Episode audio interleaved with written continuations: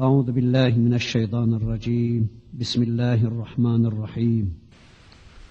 الحمد لله رب العالمين والصلاة وأتم التسليم على سيدنا محمد المبعوث رحمة للعالمين.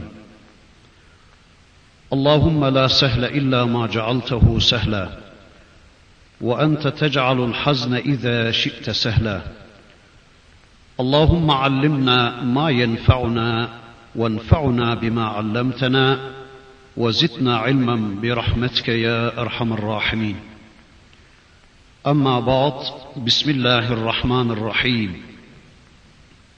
ألف لام ميم. ذلك الكتاب لا ريب فيه هدى للمتقين. الذين يؤمنون بالغيب ويقيمون الصلاة ومما رزقناهم ينفقون. والذين يؤمنون بما أنزل إليك وما أنزل من قبلك وبالآخرة هم يوقنون. أولئك على هدى من ربهم وأولئك هم المفلحون. صدق الله العظيم.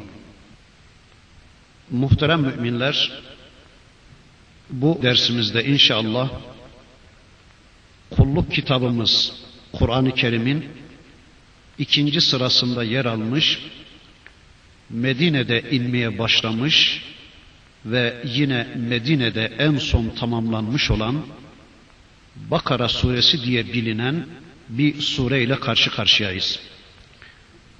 Allah izin verirse hep beraber Bakara suresinde Rabbimizin bize ulaştırmak istediği mesajlarını, maksadını hep beraber anlamaya çalışacağız. Duyduklarımızla, dinlediklerimizle inşallah önce iman edeceğiz. Allah'ın istediği biçimde iman edeceğiz. Ve inşallah yine bu imanlarımızı Allah'ın istediği biçimde amele dönüştürmek üzere ciddi bir kavganın, bir cehdin, bir cihadın, bir çabalamanın içine gireceğiz. Resulullah Efendimizin Medine'ye hicretinden sonra ilk inmeye başlayan sure Bakara suresidir. Bununla beraber en son tamamlanan sure de yine Bakara suresidir. Az evvel ifade ettiğimiz gibi Medine'de inmeye başlayan Bakara suresi Mekke'de gelen Fatiha suresinin hemen arkasına yerleştirilmiştir. Çünkü anlayabildiğimiz kadarıyla Fatiha suresi her gün namazlarımızda okuduğumuz Fatiha suresi İhtine sıratal müstakim diye bitiyordu. Ya Rabbi bizi doğru yola sırat-ı müstakime ulaştır diye bitiyordu. Bakara suresi de Zalikel kitap bu bir kitaptır ve hidayettir diyerek söze başlıyor. Anlayabildiğimiz kadarıyla bizim Fatiha'daki talebimizin cevabı olan bir ifadeyle başladığı için sure buraya yerleştirilmiştir diyoruz. Allahu alem. Bakara suresiyle alakalı meleğin Resulullah'a şöyle dediği rivayet edilir. Ey Muhammed! Müjdeler olsun sana iki nur verildi ki onlar senden önce hiçbir peygambere verilmemiştir. Bunlardan birisi Fatihatül Kitap, diğeri de Bakara suresinin son ayetleridir. Hadis-i şerifi Müslim ve Nesai bize nakletmiştir. Bundan ötürüdür ki diyoruz, bu surenin bir başka adı da Ayetel Kürsi suresidir. Biz biliyoruz ki Kur'an-ı Kerim'in sureleri genellikle ya belli bir kıssanın ya özel bir ismin e, ya da surede kendisine dikkat çekilmek istenen özel bir konunun adıdır. Mesela Ali İmran suresi, Nisa suresi, Kehf suresi, İsra suresi gibi sureler başlıklarının sembolize ettiği konuları kapsamaktadır. Bakara suresinin adı da surenin 67 ve 73 ayetlerinde geçen Hazreti Musa ile kavmi arasında cereyan eden bir diyaloğa yer veren Bakara kıssasından alınmıştır. Fakat bu isim yani Bakara ismi surenin konusunu, muhtevasını belirlemek amacıyla verilmiş bir isim değildir. Ve bu isim Bakara ismi nasıl ki Ali, Veli, Hasan, Hüseyin gibi isimler başka dillere tercüme edilemediği gibi bu Bakara ismi de inek veya buzağı şeklinde tercüme edilemez. Belki de İsrailoğullarının bu inek hadisesi sadece bu surede anlatılmış olduğundan sureye bu isim verilmiştir diyoruz. Surenin Senam ve Zehra diye iki adı daha vardır. Bakın Allah'ın Resulü yine bir hadislerinde bu hususu şöyle anlatır. لِكُلِّ شَيْءٍ سَنَامٌ وَسَنَامُ الْقُرْآنِ الْبَقَرَةِ Her şeyin bir senamı vardır. Her şeyin bir zirvesi vardır. Kur'an'ın zirvesi de Bakara'dır buyurur. Yine başka bir hadislerinde Allah'ın Resulü İkra'uz Zehraveyn el-Bakara ve Al İmran İki Zehra'yı çok çok okuyun. Bunlardan biri Bakara, diğeri de Ali İmran'dır buyurur.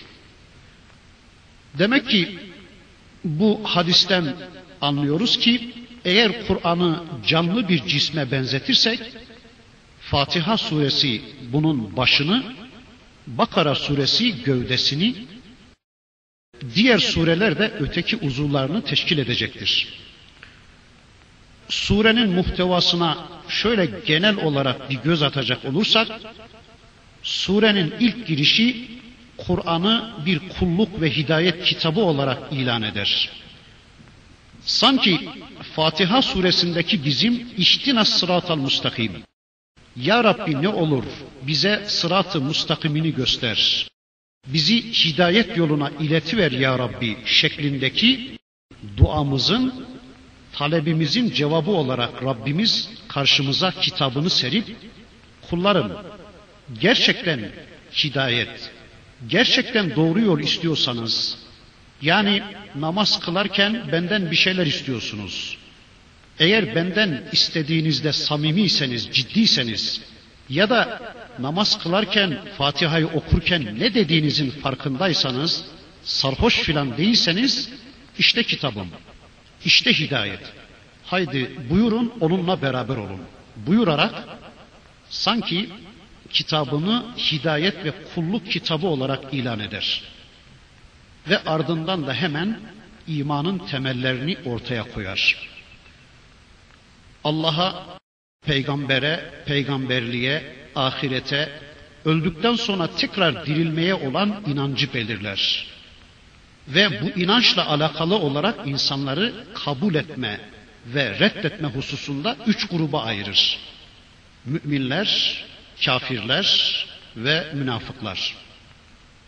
Sonra Hazreti Adem'in yeryüzünde Allah'ın halifesi olarak tayin edilmesi, Hazreti Adem'in cennetteki hayatı, şeytanın saptırmalarına kapılması ve buna bağlı olarak cennetten çıkarılması Sonra tövbe edip Allah'a iltica etmesi, tövbesinin kabul ediliş olayı anlatılarak Adem soyunun hidayette olabilme ve hidayette kalabilme yolları gösterilir.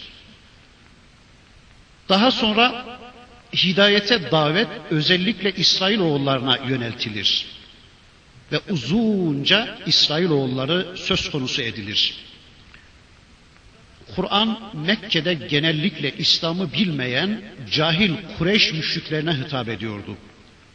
Fakat Medine'de Allah'ın birliği, peygamberlik, ahiret, melekler gibi inançlara aşina olan Yahudilerle de ilgilenmeye başladı.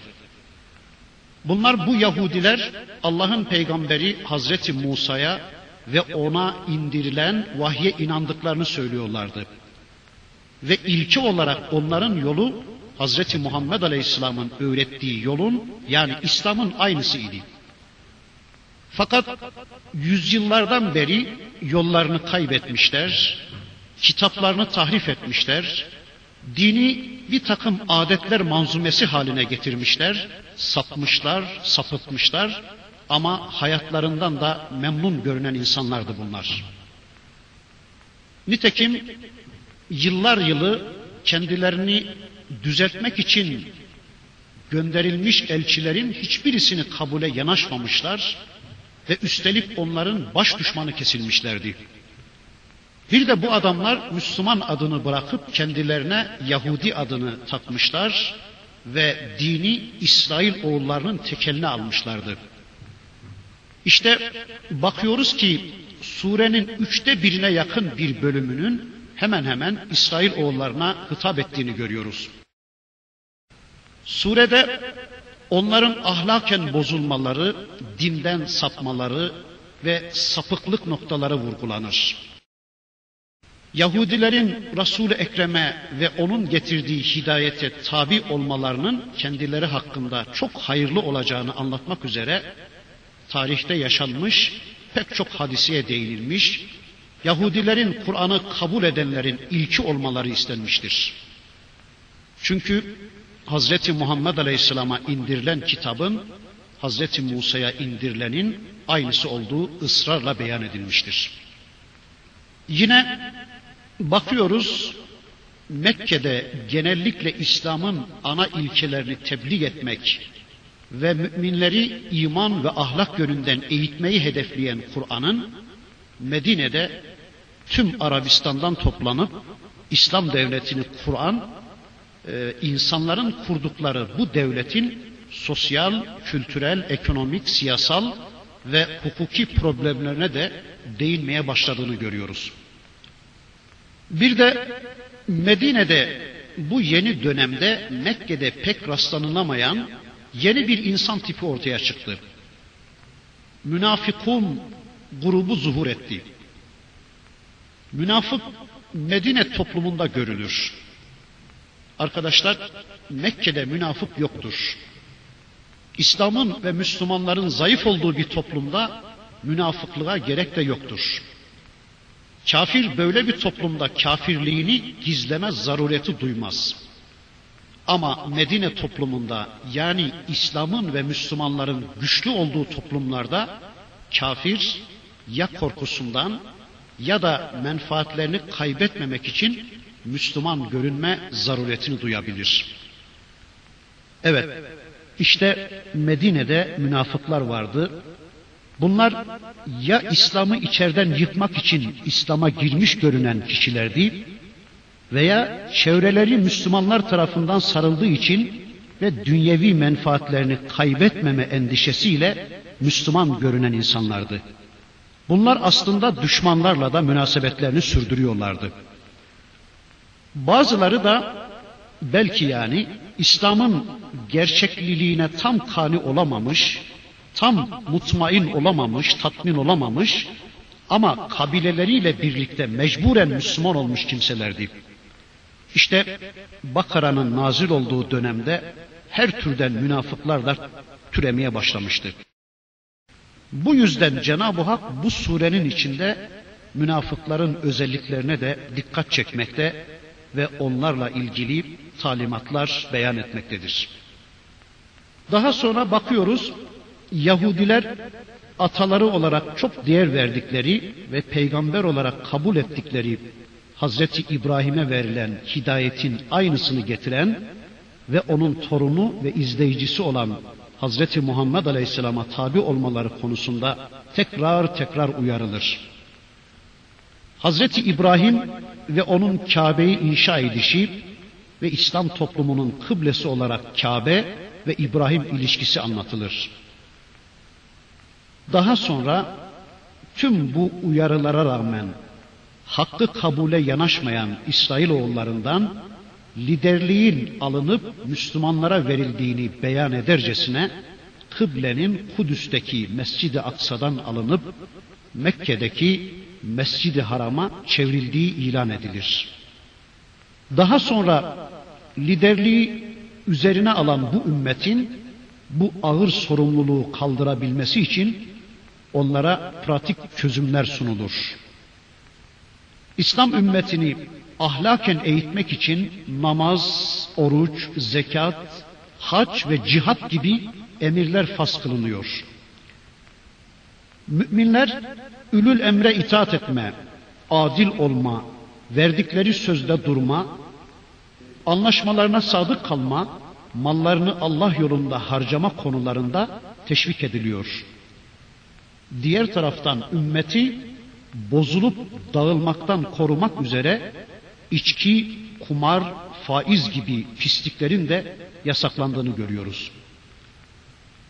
Daha sonra surenin başında olduğu gibi son bölümlerinde de imanın temel ilkeleri bir daha tekrarlanıyor ve en son Müslümanların İslam'ı tebliğde çektikleri güçlükler sebebiyle o sıralarda çok muhtaç oldukları bir dua ile sure tamamlanıyor. Bu kısa mukaddimeden sonra inşallah surenin ayetlerini tek tek tanımaya çalışacağız. Bakara suresinin birinci ayeti Elif, Lam, Mim diye başlıyor. Yani sure hurufu mukatta ile başlar. Hurufu mukatta daha önceki derslerimizde uzun uzun anlatmaya çalıştım. Kesik kesik okunan harfler demektir.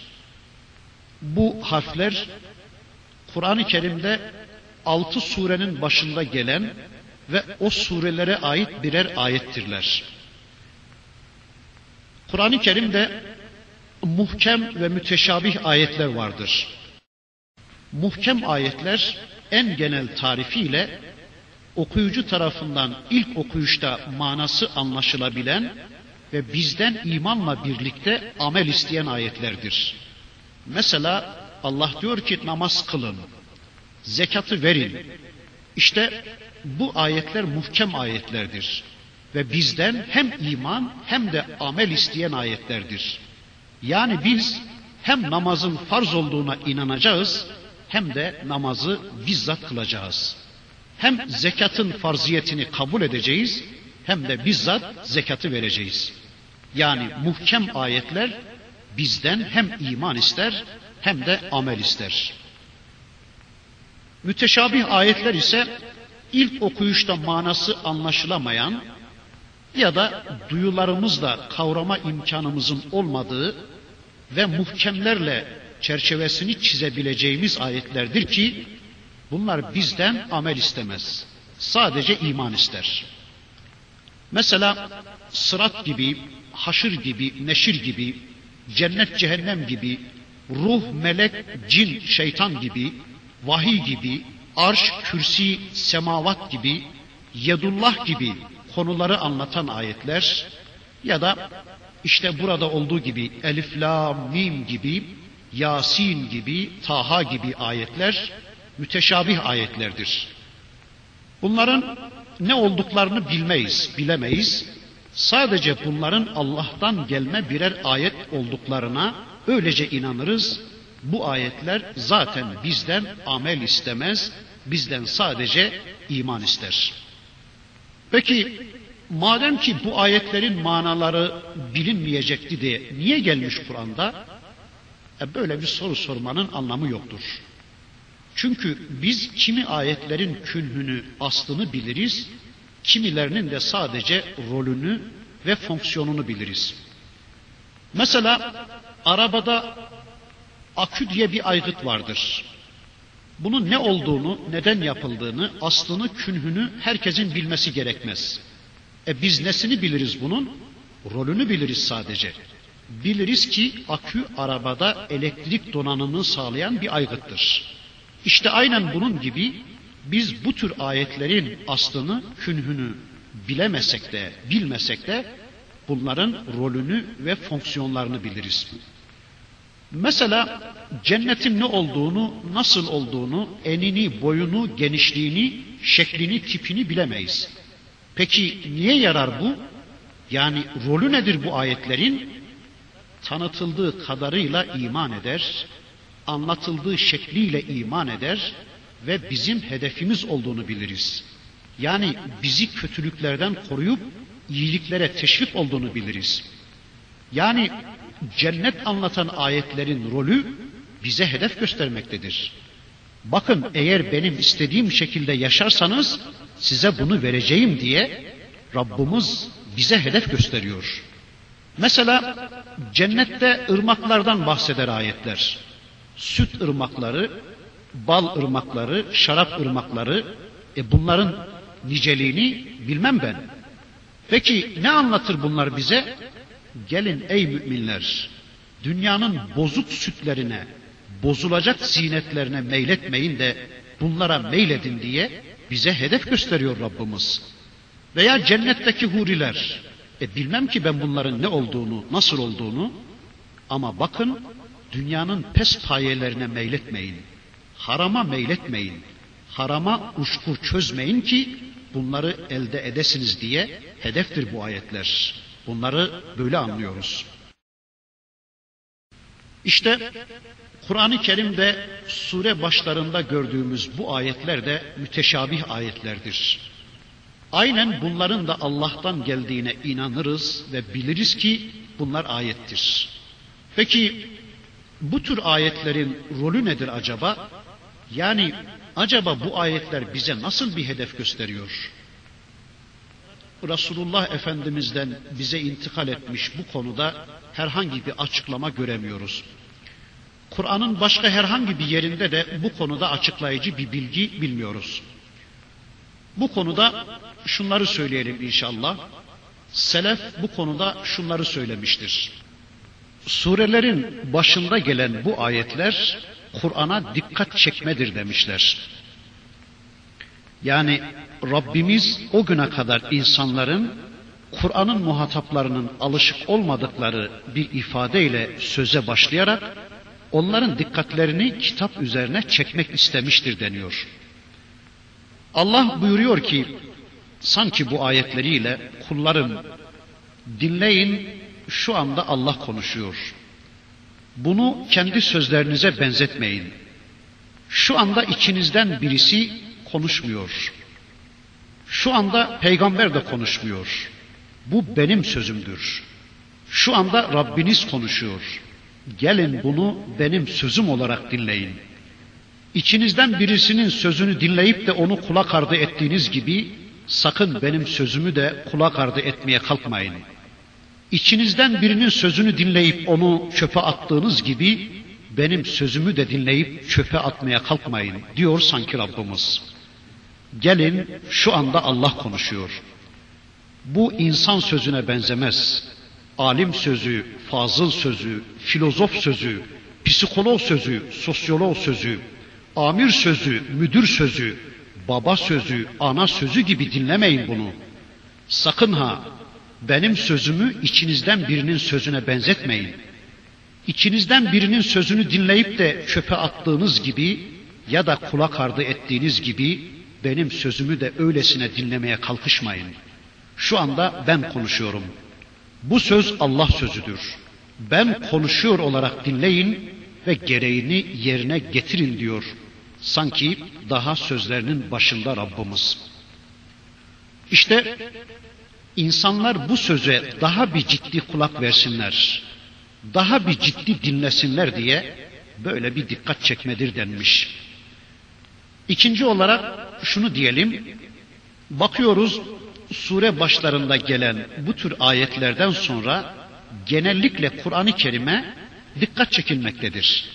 Mesela Elif la mim zalikel kitap. Burada olduğu gibi bakıyoruz ayeti kerimeden sonra Rabbimiz Kur'an-ı Kerim'e yani kitaba dikkat çekiyor. Veya Yasin vel Kur'anil Hakim.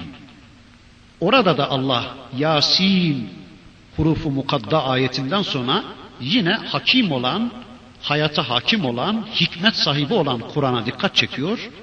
Sonra başka bir yerde Taha ma enzelna aleykel Kur'an. Başka bir yerde Elif Lam Ra. Kitabun enzelnahu ileyk. Başka bir yerde Elif Lam Ra tilke ayatul kitap gibi bakıyoruz e, bu ayetlerden sonra Rabbimiz genellikle Kur'an'a dikkat çekiyor.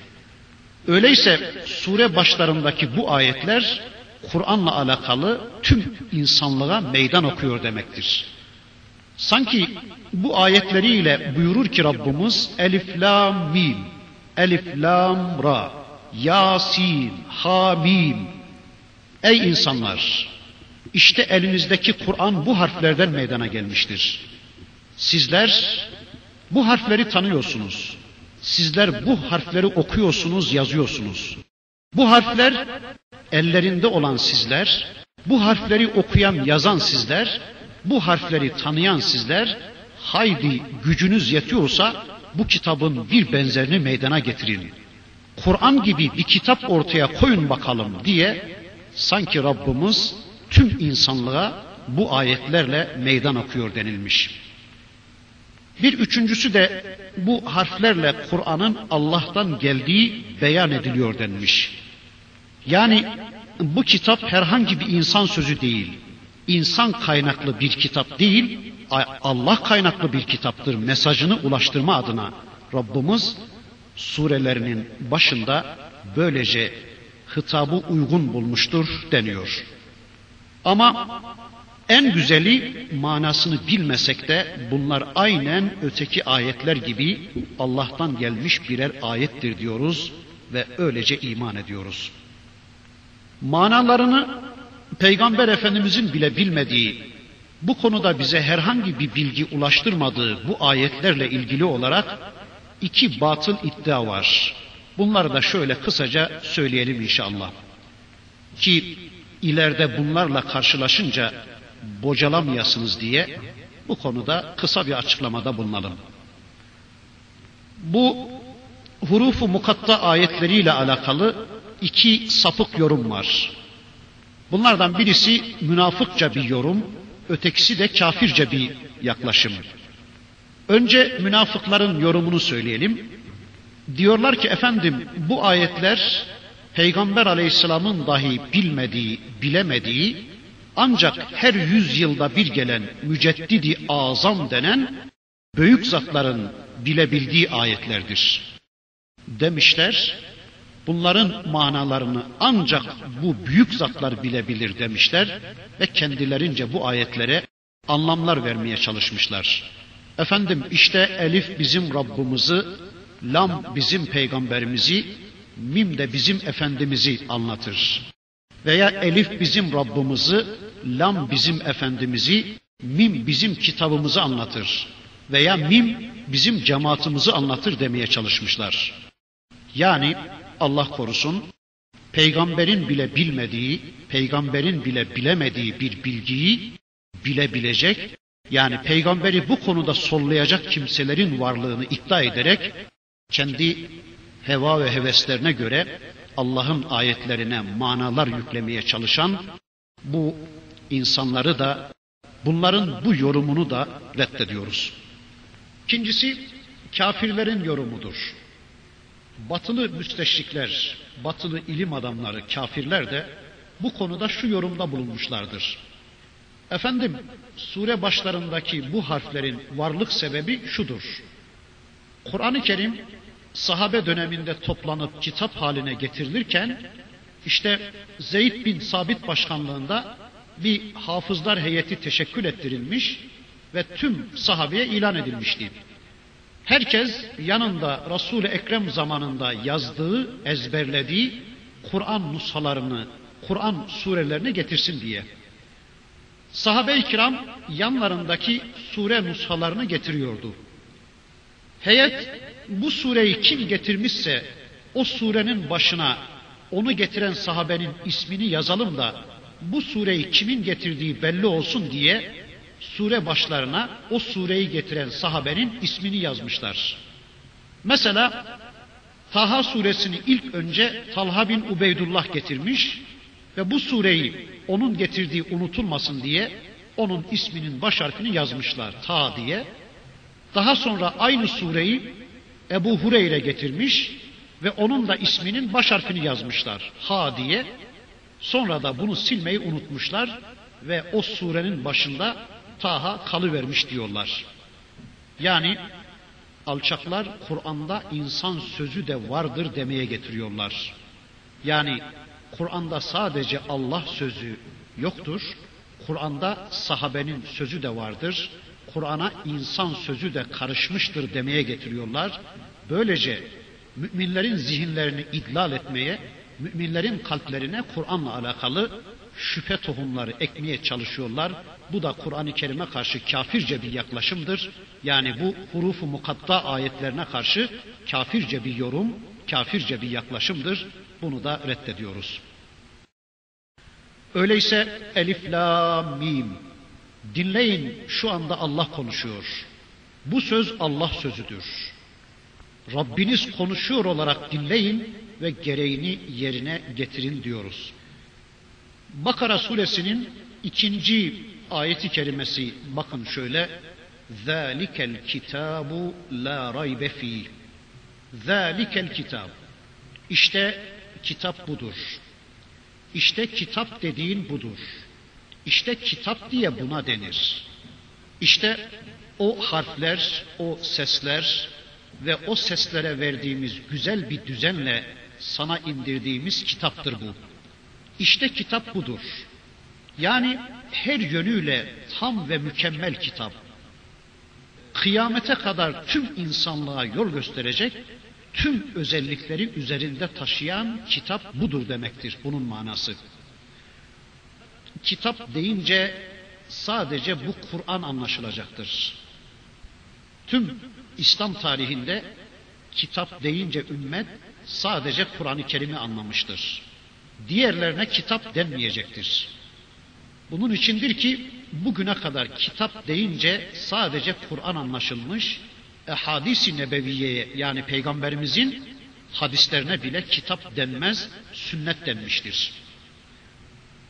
Kitap deyince iki şey anlayacağız. Birisi metin, diğeri mana. Kur'an-ı Kerim'i kimilerinin yaptığı gibi sadece metinden ibaret saymak, Kur'an-ı Kerim'e karşı işlenmiş en büyük suçtur. Yine Kur'an-ı Kerim'i kimi mealcilerin yaptığı gibi sadece mealden ibaret saymak da Kur'an-ı Kerim'e karşı işlenmiş en büyük cinayettir, işlenmiş en büyük suçtur. Kur'an deyince iki şey anlayacağız. Bir metin, bir de mana. Mesela bakın burada bir örnek vereyim. Bir insan dese ki ben kul huvallahu ahada inanmıyorum dese bu adam kafirdir. Niye? Adam Kur'an'ın metnini inkar etti. Bir ayetin, Kur'an'daki bir ayetin metnini inkar ettiği için bu adam derhal kafir olur. Ama adam sözü çevirse, dese ki yo yanlış söyledim, hata ettim estağfurullah. Ben kul huvallahu ahada inanıyorum da Allah'ın bir olduğuna inanmıyorum dese bu adam yine kafirdir. Niye? Çünkü bu defa da adam Kur'an'ın metnini değil de muhtevasını inkar etti, manasını inkar etti. Öyleyse Kur'an'ın metnini inkar eden de manasını, muhtevasını inkar eden de kafir olduğuna göre Kur'an deyince sadece metin anlamayacağız ya da sadece meal anlamayacağız. Kur'an deyince metinle meali birlikte anlayacağız. Mesela bakın şu anda kimilerinin yaptığı gibi ben sadece metni okuyup ve sadakallahul azim deyip bitirseydim bu işin yarısını yapmış olurdum. Bir diğer yarısı da şu anda yaptığımız mananın, muhtevanın ortaya konmasıdır. Evet Allah diyor ki zalikel kitap. İşte kitap budur. İşte kitap diye buna denir. İşte hidayete ulaştıran, kıyamete kadar insanlığa kulluğu anlatan, insanların elinden tutup onları cennete ulaştıran, hidayete ulaştıran kitap budur. Bunun dışında böyle bir kitap yoktur. İnsanları hidayete ulaştırma, insanları Allah'ın rızasına götürme gücüne sahip başka bir kitap yoktur. Kitap esasen ketebe kökünden gelir, o da yazgı anlamına gelir. Öyleyse işte kitap budur. İşte kainatın yazgısı budur. İşte alın yazısı budur. İşte kainatın hayat programı budur. Bunun dışında hayat programı olabilecek, kainatın yazgısı olabilecek, kainattaki bütün varlıkların hayat programı olabilecek başka ikinci bir kitap yoktur. Ya da kitap kitabe kökünden gelir. O da hani Orhun kitabeleri filan diyoruz ya. Yani bu öyle bir kitap ki, bu öyle bir kitabe ki yağmurlar da üzerinden geçse, karlar, boralar, fırtınalar da esse, yüzyıllar, asırlar da geçse silinmeyecek, silinemeyecek, ilga edilemeyecek, kaldırılamayacak, yok edilemeyecek bir kitabedir bu. Allah'ın levh-u mahfuzdan dünya semasına yansıttığı kalpte olan, kabulde olan, levh-u mahfuzda olan bir kitaptır bu. Zalikel kitabu la raybe fi. Şüphesiz ki bu kitap Allah'tan gelmedir ve Allah'tan gelişi konusunda herhangi bir şüphe yoktur. Birinci manası böyle. Yani şöyle diyeceğiz. Zalikel kitabu minallahi la raybe fi inzalihi. Şüphesiz bu Allah'tan gelen bir kitaptır ve Allah'tan gelişi konusunda herhangi bir şüphe yoktur. Bir de zalikel kitabu la raybe fi bir de bu kitapta şüpheli bir şey yoktur anlamınadır. Yani bu kitap her türlü şekten şüpheden ari ve her töhmetten müberradır. Bunun kadar kesinlikle bilinen, bunun kadar sırat-ı müstakimi, bunun kadar doğru yolu gösteren başka bir kitap yoktur.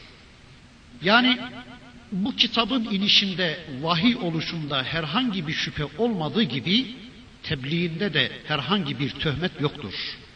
Münzili haktır, muhbiri sadıktır ve gayesi mahza hayır olan, insanlığı saadet ve selamete ulaştırmak için gelen bu kitapta şüpheye imkan verecek bir cehalet, bir gaflet veya bir su niyet düşünmek mümkün değildir. Böyle bir kitaptan ancak cehli mürekkebe boyanmış, kalpleri kilitlenmiş olan muannit kafirler ve de her şeyden şüphe eden, ruhlarını şüphe bulutları kaplamış, basiretleri sönmüş olanlar ancak şüphe edebilirler. Kitabın kendisine indirilişi karşısında Resul-i Ekrem'in Ya Rab, reyb içinde, şüphe ve tereddüt içinde yüzen şu insanlar yarın benim karşıma çıkıp Ey Muhammed bu kitabın Allah tarafından geldiği ne malum? Belki de bunu e, sen uyduruyorsun. Belki de bu senin sözündür, senin uydurmandır. Kendin söylüyorsun, kendin uyduruyor ve utanmadan da bir de bunu Allah'a izafe ediyorsun. Allah'a iftira ediyorsun derlerse ya Rabbi ben ne yaparım demeden önce bakın Cenab-ı Hak hiçbir şeye meydan bırakmayacak biçimde bu konuda peygamberine teminat veriyordu. Bu aynı zamanda onu insanlara duyuran Muhammedül Emin'in de yani mübelliğinin de la raybe fih olduğunun tescilidir diyoruz.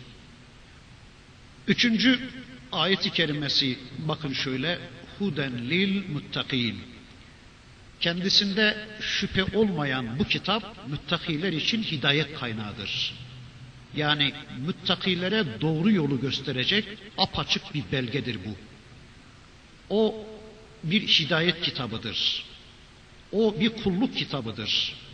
Bu kitabın asıl görevi ve fonksiyonu budur. Yani bu kitap insanlığı doğru yola, sırat-ı müstakime iletmek için gelmiştir. Kur'an-ı Kerim sadece bilimsel keşiflere değinen, işte kimya ve fizik gibi, biyoloji ve botanik gibi bilimleri derleyen bilimsel bir kitap değildir. Kur'an-ı Kerim sadece ahlaktan söz eden bir ahlak kitabı da değildir. Kur'an-ı Kerim zaman zaman tarihten söz eder, tarihten bize kesitler sunar ama Kur'an-ı Kerim sadece bir tarih kitabı da değildir. Kur'an-ı Kerim bitkilerden söz eder, arzdan söz eder ama Kur'an-ı Kerim hiçbir zaman bir botanik kitabı değildir. Kur'an-ı Kerim bir hidayet ve kulluk kitabıdır. Hani Fatiha'daki bizim talebimizin cevabı olarak hani ne diyorduk Fatiha'da? İhtina sıratal müstakim. Ya Rabbi bize doğru yolu göster. Bizi hidayete ulaştır ya Rabbi diyorduk ya. İşte Fatiha'daki bizim bu talebimizin cevabı olarak Allah karşımıza kitabı çıkarıyor ve diyor ki ذَٰلِكَ الْكِتَابُ لَا رَيْبَ ف۪يهِ huden lil muttakin buyuruyor. Kullarım siz gerçekten hidayet mi istiyorsunuz? Gerçekten doğru yolu bulmak mı istiyorsunuz? Yani bu sözü söylerken ciddi misiniz, samimi misiniz? Ya da farkında mısınız ne dediğinizin? Gerçekten doğru yol istiyorsanız işte size hidayet diye kitabını bizim önümüze seri veriyor Allah. Ama bakın burada araba hidayettir denmiyor, aceme hidayettir denmiyor, Türk'e hidayettir, Kürde hidayettir denmiyor da huden lil muttakin deniyor. Yani bütün nev'i beşere, bütün insanlığa hidayet için gelmiştir bu kitap. Fakat hidayetten istifade edebilmenin bir şartı var, o da muttaki olmaktır. Kur'an'dan istifade edebilmenin birinci şartı neymiş? Muttaki olmaktır. Peki nedir takva? Kimdir muttaki? Bunu Allah söyleyecek ama burada birkaç söz söyleyelim inşallah. Takva bildiğimiz kadarıyla Allah'ın koruması altına girmek demektir. Takva Allah'la yol bulmak demektir. Yani yolunu Allah'la bulmak, yolunu Allah'a sorarak, Allah'a danışarak bulmak demektir. Takva peygamber modeliyle hareket etmektir. Bakıyoruz Kur'an-ı Kerim'de takvayı böyle anlatan pek çok ayet görüyoruz. Mesela onlardan birisi hatırlayabildiğim kadarıyla şu Ara suresinde şöyle buyuruluyor. İnni lekum rasulun eminun fettekullaha ve ati'un. Muhakkak ki ben sizin için gönderilmiş emin bir elçiyim. Öyleyse muttaki olun ve bana tabi olun. Yani nasıl muttaki olacağınızı, nasıl takva ehli olacağınızı benden öğrenin. Tüm peygamberlerin aynı şeyi söylediklerine şahit oluyoruz. Madem ki ben sizin için güvenli, emin bir elçiyim, o halde bana güvenmeniz lazım. Bana güvenin ve hemen akabinde fe deniyor bakın. Fettekullah. Fe bana güvenin hemen akabinde takvalı davranın. Muttaki olun ama takvayı da benden öğrenin. Yani bana itaat ederek, beni izleyerek takvalı olun. Gelin ben size takvayı, ben size itaati öğreteyim. Takvanın modelini benden öğrenin diyor Allah'ın elçisi. Evet, takva peygamberlerden öğrenilecek. Takvanın belirlenmesinde pratik örnek peygamberlerdir. Ama bu konuda farklı takva modelleri geliştirebilmek için kimileri ısrarla peygamberleri diskalifiye etme çabası içine giriyorlar. Bakın mesela alemin biri dağdan böyle yuvarlana yuvarlana inip geliyormuş. Hazreti Musa bu adamı görmüş ve kendisine sormuş. Hayrola be çoban kardeş, ne yapıyorsun böyle yatıp yuvarlanıyorsun? Nedir bu yaptığın diye Hazreti Musa sorar. Allame çoban der ki, ey Musa namazımı ben böyle kılarım. Rabbime ben böyle dua ederim işte. Hazreti Musa olur mu be adam? Böyle namaz mı kılınır der. Sorar çoban, ya nasıl kılacaktım ey Musa? Hazreti Musa anlatır. İşte şöyle elini kaldırıp tekbir alacaksın. Ellerini şöyle bağlayacaksın. Ellerini şuraya bağlayacaksın. Şunları şunları okuyacaksın. Belini şöyle bükeceksin. Yüzün şöyle olacak filan diye zorlamış ona bunu anlatabilmek için. Tamam mı anladın mı demiş Hazreti Musa. Anladım demiş adam. Hazreti Musa yürümüş. Bir noktayı kaçıran adam Hazreti Musa'nın arkasından bağırmış onu sorabilmek için. Hazreti Musa dönüp arkasına bir bakmış ki adam denizin üzerinde yürüyüp geliyor. Demiş ki Hazreti Musa'ya ey Musa namaz dedin de şurayı unuttum. Bana onu bir daha anlatabilir misin? Onu bu vaziyette gören Hazreti Musa git demiş. Git bildiğin gibi kıl sen namazını demiş ve öğretmekten vazgeçmiş ona filan. E niye ne diye öğretmeyecekti Allah'ın peygamberi? Yani öğretmeyecekti de işi neydi orada peygamberin? Öğretmeyecekti de niye peygamber olmuştu Hazreti Musa? Bunlar toplumsal ayetler. Bunlar şeytanların vahiyleri. Hani Kur'an-ı Kerim'de bir ayeti kerimesinde Rabbimiz ve inne şeyatine leyuhune ila evliyaihim Muhakkak ki şeytanlar da dostlarına vahyederler buyuruyordu ya. Yani yuhune deniyordu ya ayeti kerimede. İşte bunlar o tür vahiylerdendir.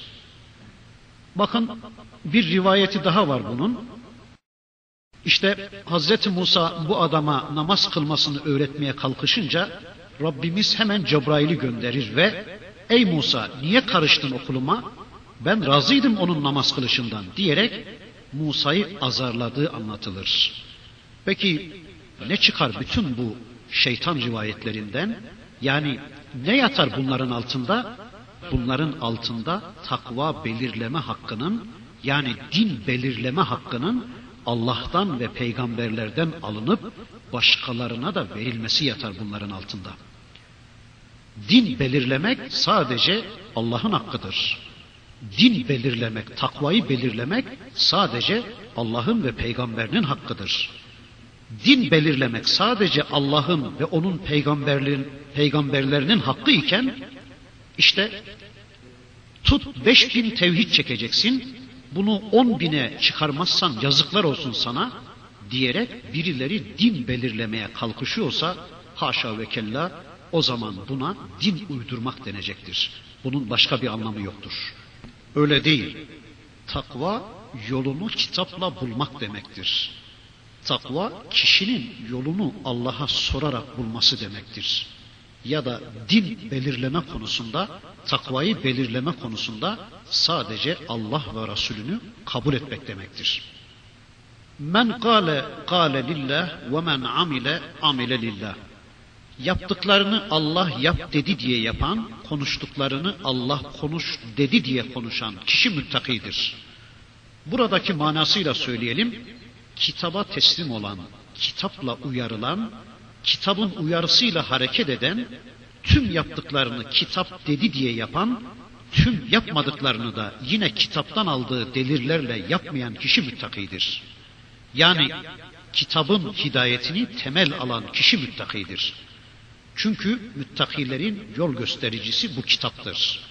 Onlar amellerini bu kitaba dayandırmaya çalışan insanlardır. Hani peygamberimizin bir hadisi vardı. İnna Allah harrama aleykum qil ve kal ve kefretes sual ve iza'atel mal. Diyor ki peygamberimiz Allah sizin için kıylu kali haram kıldı. Peki kıylu kal ne demektir? Kale dedi, gıyle de denildi demektir. Ne demek bunun manası? Allah size dedi ve denildiği haram kıldı. Ne demek bunun manası? Yani kişinin dinini dedi ve denildiğe dayandırmasını gıylu kale kişinin amelini ve dinini gıylu kale dayandırmasını Allah haram kıldı diyor Peygamberimiz.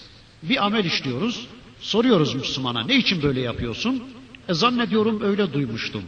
Galiba rahmetli kocam öyle demişti. Herhalde öyle denilmişti. Yanılmıyorsam, yanlış hatırlamıyorsam galiba öyle demişlerdi ya da öyle denmişti. İşte kişinin kavlini, kişinin amelini gıylu gale dayandırmasını Allah haram kıldı diyor Peygamberimiz. Ne yapacağız ya? Müttaki olabilmek için Allah dedi öyle yapıyorum, Peygamberim böyle tarif etti öyle yapıyorum eğer diyecek olursak yani amellerimizi Allah'ın kitabına, peygamberin sünnetine dayandıracak konuma gelmişsek, yani kitap bizim için yol gösterici olmuşsa, yolumuzu kitapla bulacak noktaya gelmişsek, işte o zaman bize müttaki denecek, işte o zaman biz müttakiyiz. Huden lil muttakin. Müttakilerin kılavuzu, müttakilerin mihmendarı, yol göstericisidir bu kitap. Gerçi başka bir yerde Kur'an kendini bize anlatırken huden linnas diyecek. Yani insanların tamamı için hidayettir bu kitap diyecek. Aslında Kur'an herkese genel manada hidayeti göstermek için gelmiştir. Ama herkes bu kitabın hidayetini kabul etmede, isteyerek bunun hidayetini seçmede eşit olmayacaktır. Kimileri bununla hiç ilgilenmeyecek, kimileri bu kitaba karşı nötr davranacak, Kimileri bunu anlamaya yanaşmayacaktır. Bakıyoruz hadi kelimesi hüden kelimesi Kur'an'da ayrı ayrı manalarda kullanılmıştır. Allah hüdendir. Tevrat hüdendir. Kur'an hüdendir. Kabe hüdendir. Peygamberimiz hüdendir. E başka hüdenler de vardır Kur'an'da. Buna göre hüden olarak ne peygamberimizin ne Kabe'nin ne de Kur'an'ın bizzat kendisi birinin elinden tutup dini kabul ettirici olma derecesine vardıramaz meseleyi. Yani gerek Kur'an ve gerekse Peygamberimiz bizzat insanların kalplerine imanı sokmakla değil, yani insanları hidayete ulaştırmakla değil, bu imanı insanlara tanıtmakla mükelleftirler. Öyleyse kimse Kur'an'a yanaşmadı mı, e, Kur'an kimseye hidayet edemez. Yani Kur'an'a yanaşan kişi eğer onunla yol bulmak isterse ancak o zaman hidayet edebilir Kur'an. Çünkü hüden lil nas'tır Kur'an. Ama hüden lil müttakindir de aynı zamanda. Ne demek o? Yani herkese yol gösterecek kapasitede değil, yani herkes bununla yol bulmak istemez, herkes buna yol sormaya gelmezse, o zaman o sadece takvalılara yol gösterecek, sadece onlara hidayet edecektir diyoruz. Ötekiler için hatta yine Kur'an'ın ifadesiyle bu kitap kimilerinin zararını, kimilerinin ziyanını bile artıracaktır deniyor. Ayet-i kerime şöyleydi bakın. وَلَا يَزِيدُ الظَّالِم۪ينَ اِلَّا خَسَارًا Kur'an zalimlerin ancak zararını artırır. Evet demek ki Kur'an kimilerini hidayete ulaştırırken kendisine müracaat edenleri, kendisiyle yol bulmak isteyenleri yani müttaki davrananları Kur'an hidayete ulaştırırken kimilerinin de zararını, ziyanını artıracaktır. Bundan sonraki ayeti kerimelerde Rabbimiz müttakilerin özelliklerini, müttakilerin vasıflarını anlatmaya başlayacak. Bakın müttakilerin birinci özelliğini Rabbimiz şöyle anlatıyor. اَلَّذ۪ينَ يُؤْمِنُونَ بِالْغَيْبِ Onlar gayba inanırlar. Demek ki müttakilerin, Kur'an-ı Kerim'den istifade edenlerin birinci özelliği, birinci şartı neymiş? Onlar gayba inanırlar. Veya gıyaben iman ederler. Gayb, gabe fiilinin mastarı olup gözden ve duyulardan gizli olan, bilinmeyen anlamınadır. Gayb, duyularla algılanamayan, insanın deney ve gözlemlerine konu olmayan Allah, cennet, cehennem, melek, e, vahiy, öldükten sonra dirilmek, hesap, kitap gibi tadılıp koklanamayan, ölçülüp tartılamayan, duyularla algılama imkanımızın olmadığı Allah'ın haber verdiği haberlere iman işte gaybe imandır. Ayet-i kerimeden anlıyoruz ki gayb bilginin konusu değil imanın konusudur. Gaybı bilen kişi üstün değil, gayba iman eden kişi üstündür. Çünkü gayb bilginin konusu değil. Gayb laboratuvarın konusu değil, gayb imanın konusudur. Onun için de gaybı bilen kişi üstün değil, gayba iman eden kişi üstündür. Zaten bilinen bir şeye iman istenmez. Mesela dünyaya inanın denmez. Niye? Çünkü dünyayı biliyoruz da ondan. Ama ahirete inanın denir. Bilinmeyen şeye iman istenir. Öyleyse gayb bilinmeyendir. Gayb bilginin konusu değildir. Gayb imanın konusudur. Gaybı bilen kişi değil, gayba inanan kişi üstündür. Çünkü bizim gaybı bilme türünde bir kulluk görevimiz yoktur. Yani Allah bizden gaybı bilme türünde bir kulluk istememiştir. Hani bakın ayeti kerime çok açık. Şöyle deseydi Allah, اَلَّذ۪ينَ يَعْلَمُونَ بِالْغَيْبِ Onlar, o müttaki Müslümanlar, o cennetlik Müslümanlar gaybı bilirler denseydi, şu anda hepimiz gaybı bilmek için uğraşmak zorundaydık. Ama öyle demiyor Allah. اَلَّذ۪ينَ يَعْلَمُونَ بِالْغَيْبِ demiyor da اَلَّذ۪ينَ يُؤْمِنُونَ بِالْغَيْبِ diyor. Onlar gaybe inanırlar diyor. Yani bizim şu anda gaybı bilmek türünde bir kulluğumuz veya bu tür bir sorumluluğumuz yoktur. O müttakiler gaybı bilirler ya da bilmeye çalışırlar denmiyor da اَلَّذ۪ينَ يُؤْمِنُونَ بِالْغَيْبِ Onlar gayba inanırlar deniyor. Gaybın Kur'an-ı Kerim'de birkaç çeşidi vardır. Onları şöylece inşallah kısa bir özetleyelim. Gaybın birinci çeşidi hiçbir delili olmayan gayıplardır ki bunları ancak Allah'ul guyub olan Allah bilir. Yani gaybın da şehadetin de bilicisi olan Allah'ın dışında onu hiç kimse bilemez. Gaybın o bölümünü sadece Allah'ul guyub olan Allah bilir. Onun dışında ne melek, ne cin, ne insan, ne peygamber hiçbir kimse o konuda söz sahibi değildir. O konuda söz sahibi sadece Allah'tır. Bakın Kur'an-ı Kerim'de bu hususu anlatan bir ayet-i kerime var. Ve innehu mefatihul gaybi la ya'lemuha illa huve. Gaybın anahtarları onun katındadır. Ondan başkası asla onu bilemez. Yani kapının içine girmek şöyle dursun.